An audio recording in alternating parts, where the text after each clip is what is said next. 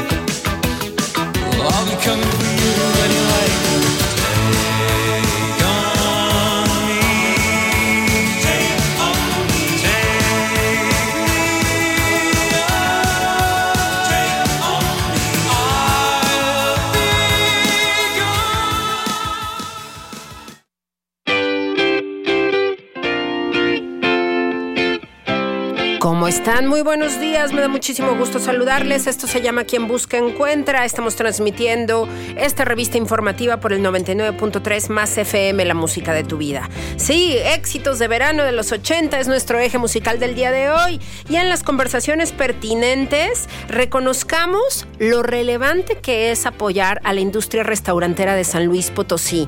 Son proveedores de empleos, atienden al turismo que llega a San Luis Potosí, más en estos días en donde estamos recibiendo a tanta gente de este mismo país y también de otras nacionalidades. Por eso le agradecemos enormemente al presidente de la CANIRAC, de esta empresa, bueno, de esta cámara que se encarga de, ser una organización que defiende los intereses de las personas que están trabajando en los restaurantes, del empresariado que está saliendo adelante tras una pandemia, además, en unas condiciones bastante complejas. Eduardo Casís Chevaile con nosotros en esta mañana. Qué gusto tenerte, Eduardo. ¿Cómo estás, presidente? Eva, me da mucho gusto saludarte y a todo tu auditorio. Estamos muy bien, gracias a Dios, en una semana mayor que fue muy buena y comenzando la Pascua. A tus órdenes y gusto saludarte. Muchas gracias, Eduardo. Nos da muchísimo gusto y esa sería nuestra primera pregunta. De hecho, ¿cómo les está yendo en estos días vacacionales? ¿Cómo fue la Semana Mayor? ¿Cómo transcurre la Semana de Pascua para los restaurantes en San Luis Potosí? Mira, eh, la Semana Santa para nosotros es una semana donde a un grupo de restauranteros les va demasiado bien. ¿A qué me refiero? Que el, incremento que tienes en ventas oscila entre un 80 y en algunos casos arriba del 100%, pero es a un segmento, a un grupo. Por ejemplo, hoy el festival en primavera que realizó la, está realizando el municipio es básicamente en el centro de la ciudad. Entonces, la aglomeración de gente, los diferentes eventos de un nivel muy, muy importante, la procesión del silencio por parte del gobierno del estado y el grupo de, bueno, de ciudadanos que se incorporaron a llevarlo a cabo, eso genera que hay una derrama muy grande de consumo en el centro. Tú dijiste algo muy cierto, ¿eh? los restaurantes son la cara de San Luis. Cuando tú vas de viaje a algún lugar, pues una cosa es que llegues a un hotel y normalmente el lugar al que convives, con el que eh, estás con, con tu pareja, con tus amigos, con tus hijos, haciendo negocios y disfrutando un momento agradable, lo relaciones de inmediato con un restaurante. Entonces, estos que se vieron beneficiados por estar en las actividades de la Semana Santa, por ejemplo, también tuvimos turismo deportivo. Sí aquellos que formaban parte de los torneos de fútbol, de los del tenis, tan importante el Challenger, o hubo otro torneo de tenis eh, juvenil e infantil, todos aquellos eh, restaurantes que están ubicados concretamente en la zona poniente, en la zona oriente y en la zona centro se vieron altamente beneficiados. Sin embargo, en la zona sur y en la zona norte, pues las ventas incluso se, se caen, ¿no? Entonces, no es de orden general, pero sí tenemos que aplaudir que este tipo de actividades por parte de las, autoridades, de, las autoridades fomentan mucho, no nada más el turismo foráneo que viene a gastar a San Luis, sino la predisposición del mismo ciudadano de, de la capital, de la zona conurbada, que viene a divertirse, que viene a tomar unos días de descanso, que viene a pasar un rato agradable y también siguen generando consumo. Claro. Y además, con esta gastronomía potosina que tenemos y los restaurantes internacionales que tenemos en la zona metropolitana también, la verdad es que tenemos mucho con qué defendernos en materia gastronómica y gourmet. Eduardo. De verdad no tienes idea lo que me está costando a mí en esta administración de Canirac incorporar las tecnologías más avanzadas, de verdad, que están en el mundo. Sí. Los restaurantes, los, los nuevos equipos, los hornos de tecnología muy avanzada, todos los procesos que hoy se manejan, estamos tratando de reducir mucho los procesos artesanales, que no los vas a erradicar y además no nos conviene, porque la, la tradición, la gastronomía tradicional potosina, las enchiladas, los procesos ordinarios, no los puedes eliminar, pero sí tenemos que garantizar higiene, tenemos que garantizar procesos muchísimo más eh, cuidados, el manejo de los fuegos, el cuidado con el gas, el cuidado con, con todo lo que son eh, plagas que se pueden desarrollar producto de un mal manejo de alimentos, que estén en buen estado. Eso, eso tenemos que hacerlo absolutamente todos. Y cuando te vas a los restaurantes de gama media y gama alta, porque tenemos que entender que en San Luis ya somos una ciudad vista por el, el, el todo el planeta la industria automotriz que hoy tenemos, el que nos haya seleccionado General Motors, que nos haya seleccionado BMW, nos pone en la mira de todo el mundo. Aquí ya es normal ver gente extranjera en todos lados. Y, y esa gente espera que se le trate como en sus países de origen o a los lugares donde ellos por sus características se mueven o están acostumbrados. Entonces te van a pedir una gastronomía, ahora sí, de chefs, te van a pedir, todavía no llegamos estrellas Michelin, por ejemplo, aquí en San Luis, pero tarde o temprano tendremos que empezar a, tener ese tipo de situaciones. Las cavas cada día son más selectas, es gente que, que quiere tomar mejores bebidas, la coctelería de autor que hoy se llama, tenemos que mejorar nuestros procesos. Quiero decirte que estamos con Canirac Guadalajara y con algunas otras Puebla buscando hacer intercambios donde mandemos nuestros nuestros meseros hacia allá y ellos nos presten sus meseros para acá. porque tenemos que entender cómo se mueve la gastronomía en ciudades mucho más importantes. Por ejemplo, un reto para nosotros en la Ciudad de México, tú llegas a un restaurante de alta gama, no tienes reservación, te asignan lugar, te sirven tus bebidas, tus entradas, tu plato fuerte, tu postre, con tus bebidas y tu factura y está saliendo en 60 minutos, en una hora. Aquí llegas y para que te sienten y te sirvan las entradas y bebidas ya te tomaste los primeros 20, 25 minutos. Entonces tenemos que mm, entender que hoy una cosa es el, el, el comensal que viene a convivir por una hora, dos horas, tres horas, y otra cosa es la gente que viene a hacer negocios, que viene, come y se va. Todo esto de verdad es una industria compleja porque estamos jugando con la salud de la, del ser humano. Claro. Entonces tengo que garantizarle que no se enferme, que no sea irritante, que todos los alimentos estén en perfectas condiciones.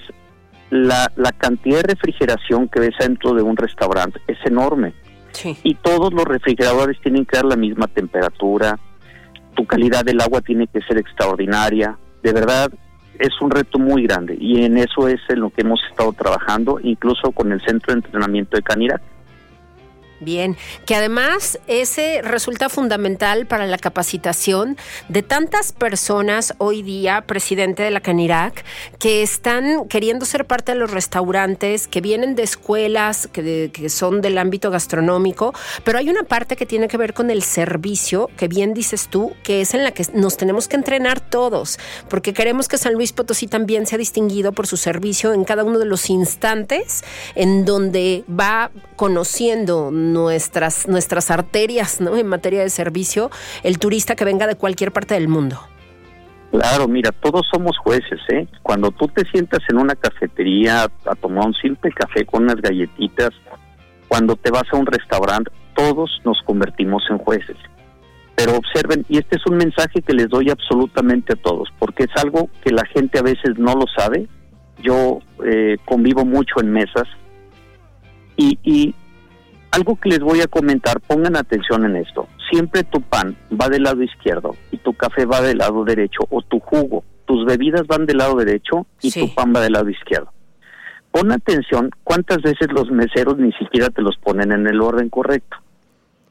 Pon atención cuánta gente de nosotros sabemos que el pan de la izquierda es el que me, me, me corresponde y no tomé yo el de la derecha. Revísenlo por favor todos los que vayan en este en esta semana un restaurante, obsérvenlo. Cada que un mesero hace eso, que tú lo hagas como, como comensal, pues bueno, se nos disculpa, ¿no? Finalmente nosotros no deberíamos ser profesionales en esto, pero que un mesero lo haga mal, que un mesero no lo sepa poner, que un mesero no te sepa servir. Quiero que nos demos cuenta la calidad de servicio que tenemos. Hay una frase muy común que por ahí se hizo popular, que dicen, mi hijo va, va que vuela para mesero. ¿Y eso por qué? No, pues nunca me hace caso. Apenas empiezas a voltear hacia arriba a buscar el mesero y si el mesero te ve de reojo, se da la vuelta.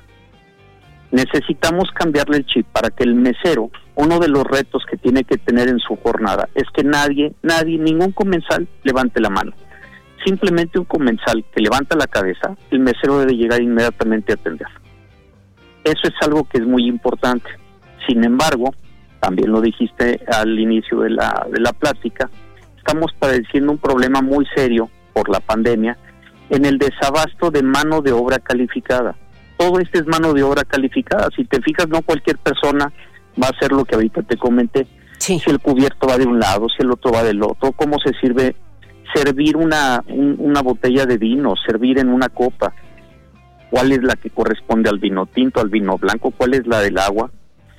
Todo ese tipo de cosas se requiere mano de obra calificada. Y en este tiempo de pandemia migró todos nuestros trabajadores con toda la razón y agradecemos a la zona industrial que les abrió las puertas porque atrás de cada persona de nosotros hay una familia que no les pudimos dar ingresos porque nos cerraron tres meses absolutamente, tres meses con las puertas cerradas, pagando rentas, pagando nóminas, pagando impuestos, pagando servicios ¿Quién mantiene una industria tres meses 100% cerrada?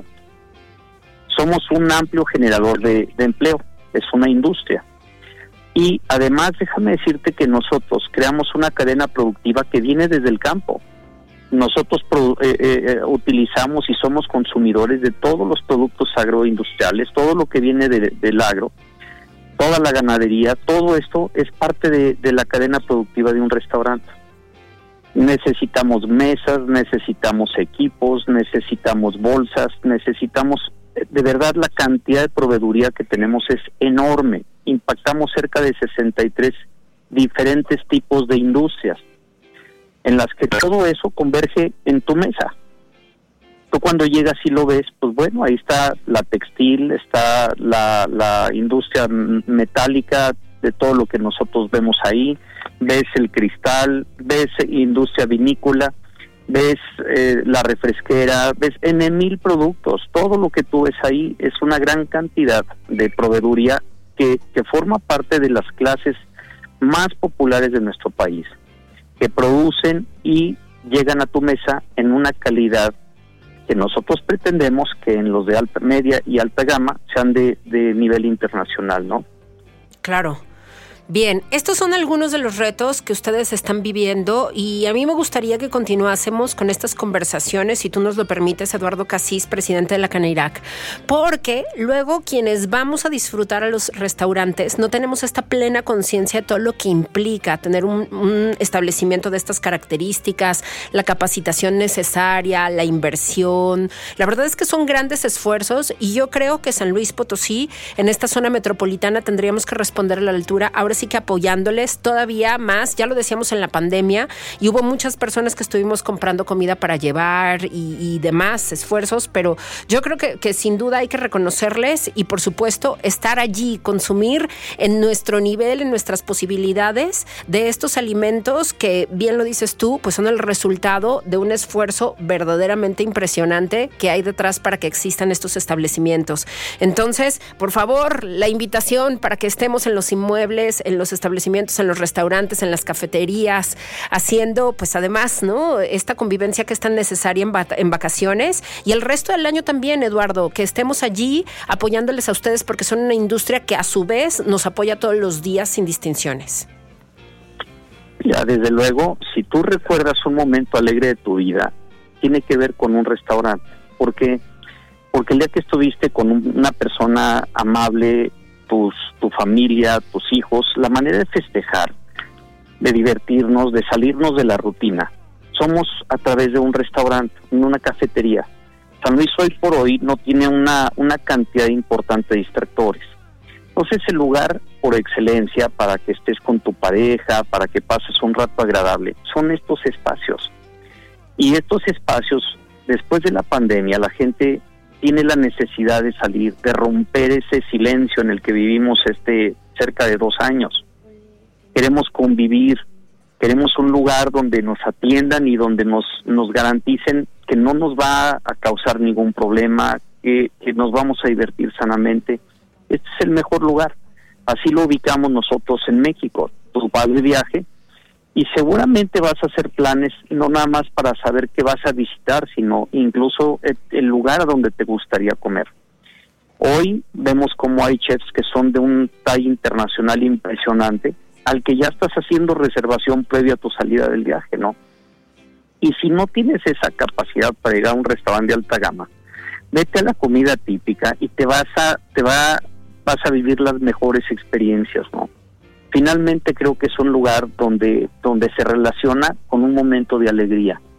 Y los mejores negocios, Eva, se hacen ahí, ahí se hacen. A mí me gustaría, y de una vez a ver si te, te, comprometo, a que esto tenga una segunda etapa, una, una segunda parte de esta entrevista. Con mucho este, gusto, este claro Y lo hagamos adentro de un restaurante para, para que veas en ese momento cada una de las cosas, quiero, quiero que pases por una cocina, quiero que pases por todo lo que llamamos la cocina sucia. Sí. cocina sucia es por donde se recibe el ingreso de los alimentos que vienen pues, de diferentes lugares, donde el alimento viene no en una presentación ideal, tiene que lavarse todo, y posteriormente ya pasas al interior del restaurante, ahora sí a un proceso interesante. Que veas a la gente el esfuerzo que hace por, por darte el mejor servicio, que veas todo lo que lo que vivimos adentro de un restaurante. Y esto será muy padre porque bueno, pues tú tienes un auditorio muy amplio, eres una persona muy conocida y el hecho de que tú seas portavoz de lo que estamos, lo que estarías viendo, pues esto nos ayuda mucho a la industria restaurantera, ¿no? Claro que sí, cuenta con nosotras. Nos organizamos, lo hacemos, porque es muy importante. Yo creo que cada vez atesoremos más el trabajo de quienes estamos en San Luis Potosí. De repente vamos como muy en automático por la vida, por muchos procesos, que, que en donde detrás, como lo decíamos hace unos instantes, no solamente hay un gran esfuerzo, sino una gran capacitación, una gran disciplina y sobre todo el manejo de los alimentos. Ya tú lo mencionabas, presidente, pues hay que hacerlo siempre con toda la garantía de que vamos a poder disfrutar y que no vamos a tener consecuencias. Así que te aceptamos la invitación y muy pronto nos ponemos de acuerdo para que esto se haga realidad. Te agradecemos enormemente que hayas estado con nosotros el día de hoy, que hayas aceptado atendernos esta llamada, presidente de la Canirac. Es un gusto muy grande contigo y con todo tu auditorio y estamos para servirles y entonces ya está comprometida esa segunda parte. Así es, así, además al aire, para que no se nos escape. Así lo hacemos. Así es. Tenemos Muchísimas muchos gracias. Muy bien, muy bien. Así lo, así lo haremos. Y ya, así que ustedes vayan pensando a dónde vamos a ir a conocer las entrañas. A mí me gusta mucho, ¿eh? Déjame decirte que de mis restaurantes favoritos en San Luis, yo en varias ocasiones he pedido que me dejen conocer la cocina. Sí, porque ahora sí que, que, conocer la trastienda siempre es muy interesante y bueno, pues he tenido el privilegio de estar ya en varias cocinas, así que yo encantada de poder visitar una más y si habremos de repetir la visita en alguna en donde ya hemos estado, también con muchísimo gusto. Presidente, te mandamos un abrazo enorme, todo el apoyo para ustedes, nuestro reconocimiento y estamos en contacto para seguir difundiendo todo el trabajo que ustedes hacen. Te lo agradezco y gracias a todo tu equipo y un saludo a tu auditorio nuevamente. Muchísimas gracias. Eduardo Casís Chevail, el presidente de la CANIRAC, de la Cámara Nacional de la Industria de los Restaurantes y los Alimentos Condimentados aquí en San Luis Potosí. Y bueno, pues ahí está. Muy, muy buena invitación. Ahí estaremos. Y felicidades a todos los restauranteros, todas las restauranteras, restaurantes pequeñitos, grandes, de todos los tamaños que sean. Gracias por darle esta cara gourmet, e incluso eh, también de cocina tradicional a San Luis Potosí, que tanto nos encanta y que siempre nos permite lucirnos de una manera sin igual. Así que muchas gracias y felicidades a ustedes. Y nosotros vamos a más, tenemos más conversaciones a continuación, no sin antes, por supuesto, el impas musical obligatorio de esta hora. Maniac, una clásica de los 80 de Michael Zambello, hoy en el corte de los éxitos de verano de los 80. Vamos a hacer una pequeña pausa y regresamos con mucho más para ustedes aquí en su revista informativa, quien busca encuentra.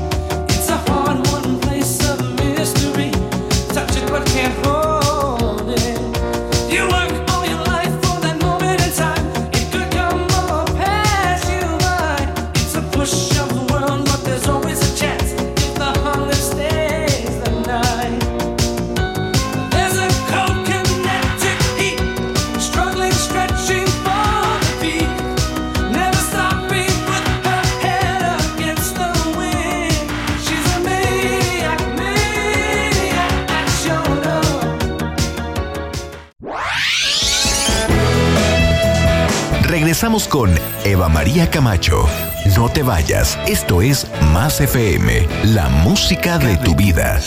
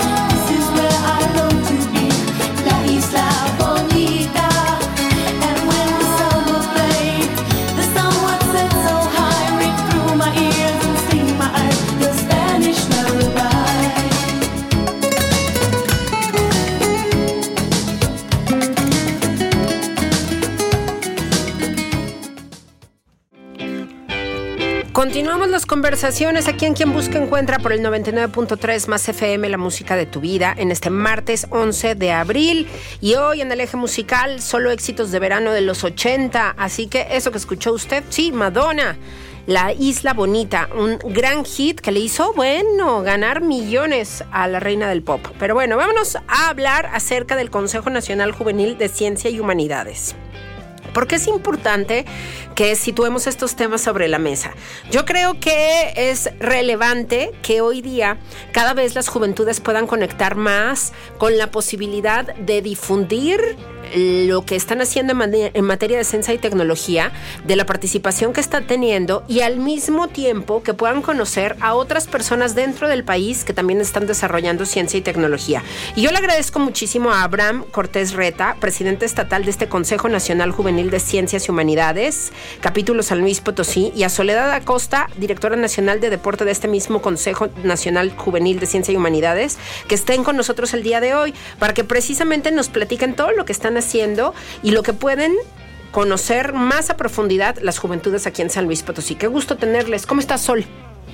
Hola, ¿qué tal? Mucho gusto. Este, pues la verdad estoy muy bien y me da mucho gusto que nos des la oportunidad de venir a hablar un poquito del colectivo y bueno, pues explicarles más que nada de este espacio que queremos crear para los jóvenes, en donde cada uno tenga esa apertura y esa oportunidad de forma legítima de poder hablar de lo que le gusta, ¿no? Que en este caso, por ejemplo, yo eh, trabajo un poco la cuestión del deporte y llegar a las juventudes en donde justamente el deporte ya no se quiere ver solamente como una cuestión de ocio, ¿no? Una cuestión de juego, sino que vaya un poquito más allá el asunto de la actividad física, que se vea como una cuestión de salud y pues más que un hobby, ¿no? ¿Y por qué no hasta profesionalizarlo? Sí, claro, por supuesto. Claro, bienvenido Abraham, qué gusto tenerte acá. Muchas gracias Eva, pues un placer en verdad y un agradecimiento eh, tanto a ti como a tu equipo por por compartirnos esta plataforma para difundir el trabajo del Consejo. Gracias a ustedes. Cuéntanos, Abraham, ¿qué es lo que hace el Consejo Nacional Juvenil de Ciencia y Humanidades? Que además es una organización no gubernamental y lo decíamos fuera del aire. Ustedes no pertenecen ni a ninguna institución, ni a ningún partido político, ni a ningún nivel de gobierno. Esto es completamente independiente. Es correcto, Eva. Mira, nosotros somos una agrupación juvenil conformada por jóvenes para jóvenes. Em, en un principio iniciamos como colectivo ciudadano, únicamente eh, unidos con el propósito de divulgar ciencia, de divulgar desde nuestras profesiones, nuestras disciplinas, eh, lo que sabemos, nuestros conocimientos con el resto de la población joven, con la intención de pues formar vocaciones científicas, promoverlas, que haya más chicos interesados en cursar una carrera, eh, cualquiera que sea, pero que se animen a estudiar y profesionalizarse y por supuesto hacer investigación científica. Para ello pues nos dedicamos a organizar espacios de divulgación, ya sea conferencias, charlas, foros, debates y pues básicamente ha sido un trabajo de casi cuatro años, llevamos cuatro años, al principio como, repito, como colectivo y ahora ya como asociación civil, eh, pues legalmente constituida eh, en toda la República Mexicana. Bien, bien, qué interesante. Y justamente en este material que me haces llegar, Abraham, sobre el consejo, yo creo que es muy importante que demos a conocer estos tres objetivos. Nos quisieran hablar ustedes de ellos. Lo mencionaba yo al principio, divulgación de la ciencia, pero también tiene que ver con empoderamiento de las juventudes y el impulso al sector científico en México que es tan relevante porque de verdad que hacer nuestra propia ciencia, nuestras propias investigaciones, nuestros propios lanzamientos y descubrimientos, pues es algo que viene a la baja, hay que reconocerlo. Entonces, qué bueno que ustedes desde las juventudes estén pulsando por ello. ¿Quién nos quiere ayudar a platicar de estos tres ejes? Por favor, Sol. Sí, claro que sí. Bueno, justamente la idea del colectivo es que muchas veces nos hemos dado cuenta que no importa la clase, sino que a los jóvenes a veces nos cuesta llegar a un punto en donde podamos expresar, dialogar o debatir alguno de los ámbitos en los que nos queremos desarrollar, ya sea en la química, en alguna ciencia social, en alguna ciencia exacta. Y justamente lo que el colectivo hace es trabajar esa red de networking, en donde puedas conocer a chavos que ya tengan un poco más de especialidad sobre alguna de las ramas en las que tú te quieras desarrollar, o que se empiecen a crear esos espacios, ¿no? De acuerdo a las directivas que tenemos, ya sean en las directivas sociales o en las directivas de las ciencias exactas.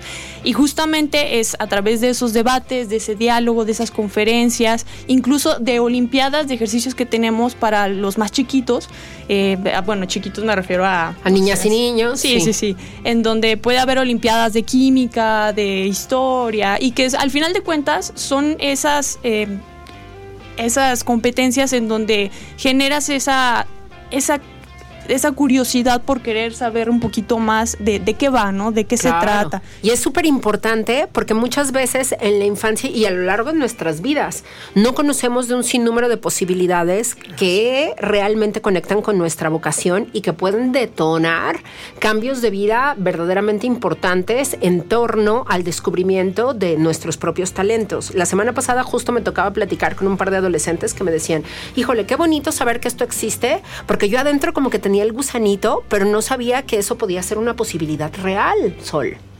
Sí, claro. O sea, por ejemplo, justamente en la Olimpiada de mm, Historia tuvimos a un chavito de. ¿Cuántos años tenía? 14. 14, sí, sí, sí. Y quedó en segundo lugar, si no me equivoco.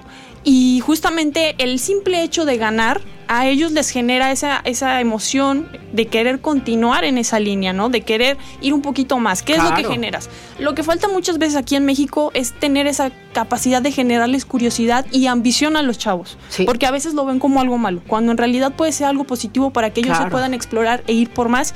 E incluso ellos mismos puedan generar esas habilidades y capacidades para ir desarrollándose, ¿no? Y abrir esa línea de, camino que están buscando. Así es. El objetivo es motivarlos, ¿sí? Bien, eh, bien encender la chispa de la curiosidad, sobre todo en los más pequeños. Sí, sí, Y por supuesto también a los ya jóvenes, un poco más eh, grandes, pero que tienen ese don de la investigación, pues reconocer su, su talento, su estudio eh, a través de pues esta plataforma. Lo que hacemos es que, por ejemplo, un maestro en ciencias químicas, digamos. Tiene una investigación en determinado tema, en eh, un trabajo sobre tratamiento de residuos. Le ofrecemos la plataforma de Conjuvecí que tiene determinado alcance a nivel nacional de varios miles de personas y pues él se foguea tanto para que eh, en este proceso de hacer su maestría comparta sus conocimientos para que ya cuando sea un investigador pues no llegue... Eh, como nuevo, sino que ya sepa divulgar, sepa cómo compartir, cómo vender su investigación. Y por supuesto, si así lo desean, los jóvenes que deseen, desean participar pueden integrarse al equipo de forma activa. Eh, ahí es cuando ya asignamos un rol, un papel. Por ejemplo, Sol, directora nacional de deportes. Tenemos a un director estatal de deportes, a un director estatal de química, matemáticas, física, derecho, ciencias políticas. En fin, una gran gama. Y por otra parte, si su trabajo, sus actividades les impide eh, participar activamente, con que se acerquen a nosotros, ya sea que participen en estos espacios que organizamos, olimpiadas, foros, eh, o bien que quieran compartir alguna ponencia, una conferencia, así lo pueden hacer. Tenemos una convocatoria abierta permanente de conferencias por si hay algún, si alguien nos escucha, algún joven que desee compartir eh, su investigación o inclusive un tema de interés, claro, bien, bien preparado, que conozca, que que sepa del tema, pues podemos prepararles espacio, ya sea de manera presencial o virtual.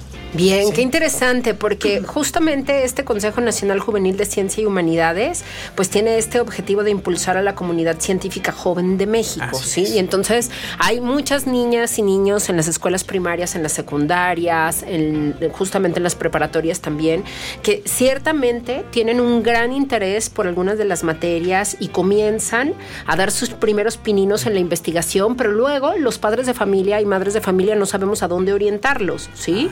Entonces, ¿cómo poder hacer para que realmente tengan un espacio y puedan reunirse además con personas que entienden sus inquietudes? Pues aquí están ustedes, precisamente.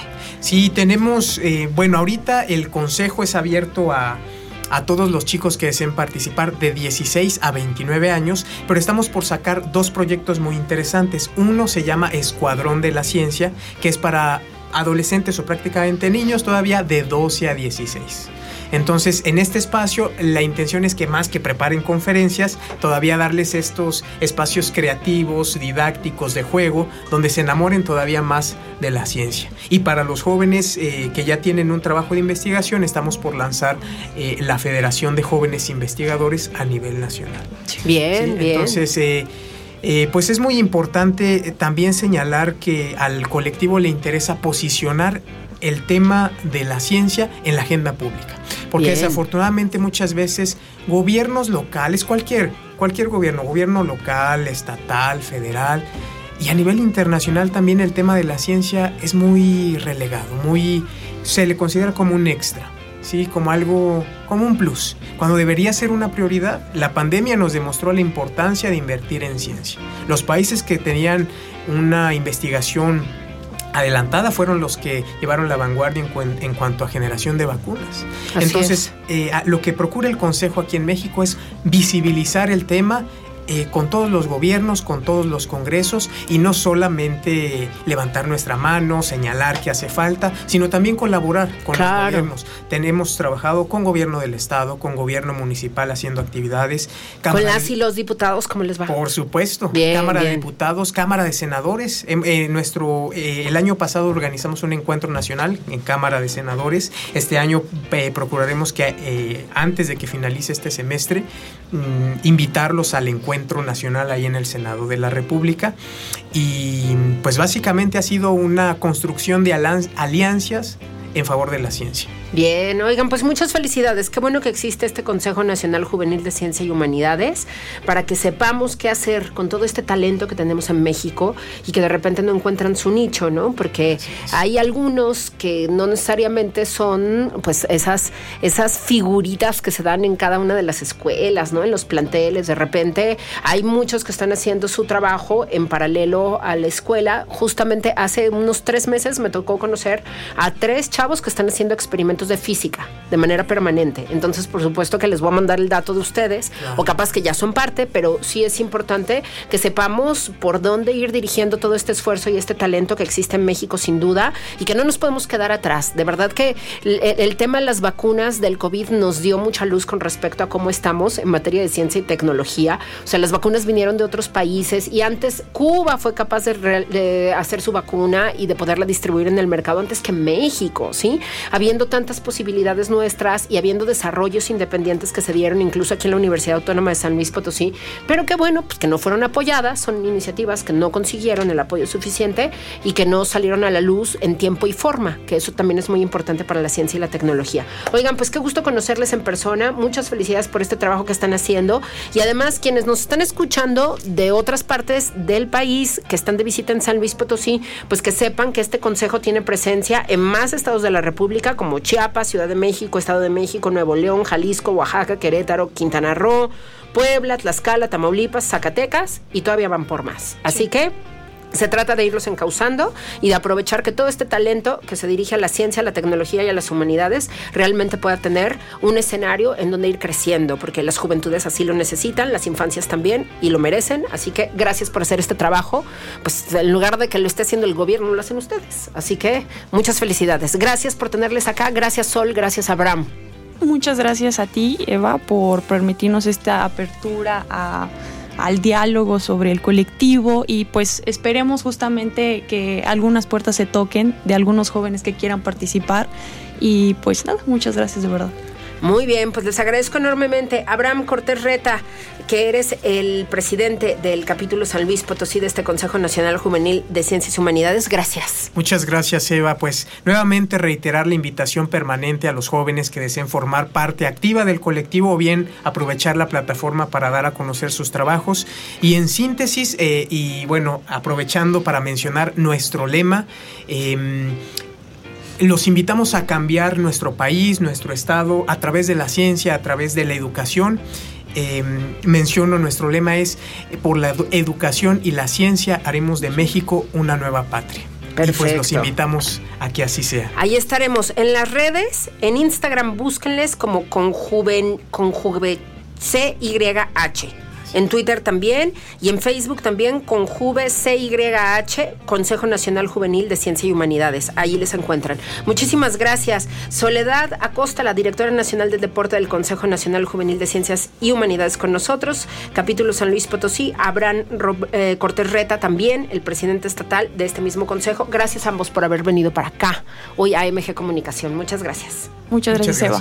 Vamos a música. Still haven't found what I'm looking for. Y es que eso justamente tiene que ver con nuestro espíritu juvenil, ¿no? Todavía no encuentro eso que he estado buscando.